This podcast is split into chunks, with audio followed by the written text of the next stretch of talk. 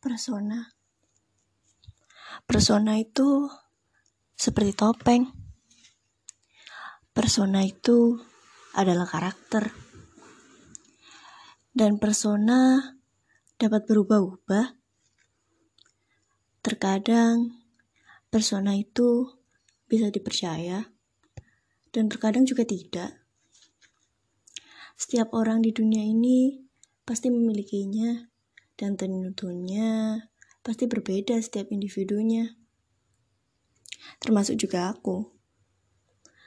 Sebenarnya aku ingin menunjukkan persona aku yang berbeda yang mengikuti rasa hatiku.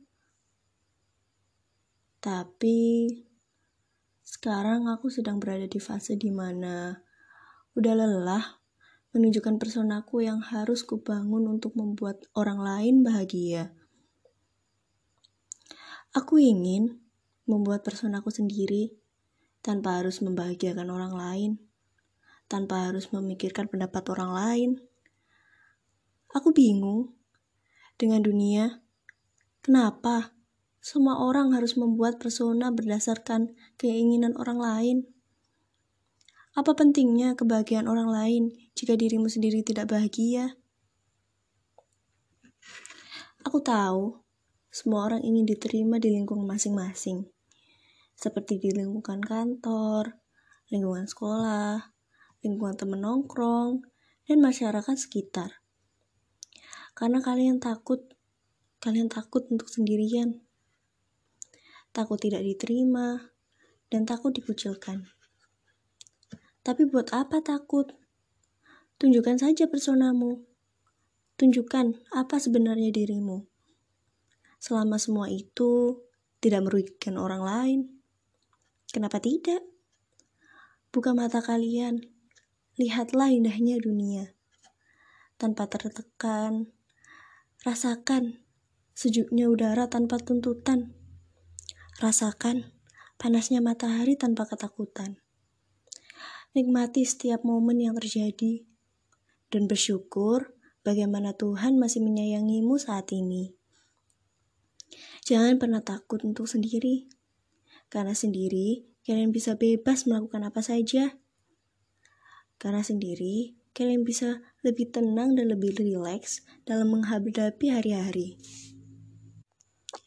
Dan jika tiba saatnya nanti, akan ada seseorang yang akan datang Seseorang yang akan mengerti kamu, menghargaimu, dan memilih di sampingmu bukan karena orang lain melihatmu indah. Tapi dia memilihmu karena kamu adalah sesuatu yang unik dan pantas untuk diperjuangkan. Jangan pernah membuang-buang waktumu untuk seseorang yang tidak bisa mengerti kamu. Karena pendamping yang baik pasti akan menerima bagaimana dirimu, tanpa menuntut kamu harus menjadi orang lain, dan tanpa mengubah siapa dirimu. Asalkan yang kamu lakukan itu adalah sesuatu yang positif. Jangan pernah jadikan dirimu seperti air yang mengalir, yang tanpa tahu jelas akan ke mana, dan selalu saja monoton. Tapi, jadilah seperti air terjun Biarpun berbahaya, tapi hidupmu akan lebih menantang dan tidak monoton. Jangan jadikan dirimu seperti angin topan yang egois menghancurkan semua yang ada. Tapi jadilah seperti angin sejuk yang berhembus di pagi hari. Dia tenang dan menyejukkan hati. Jangan jadikan dirimu api yang membara, api yang menggebu-gebu, berambisi ingin membakar apa yang ada di sekitarnya.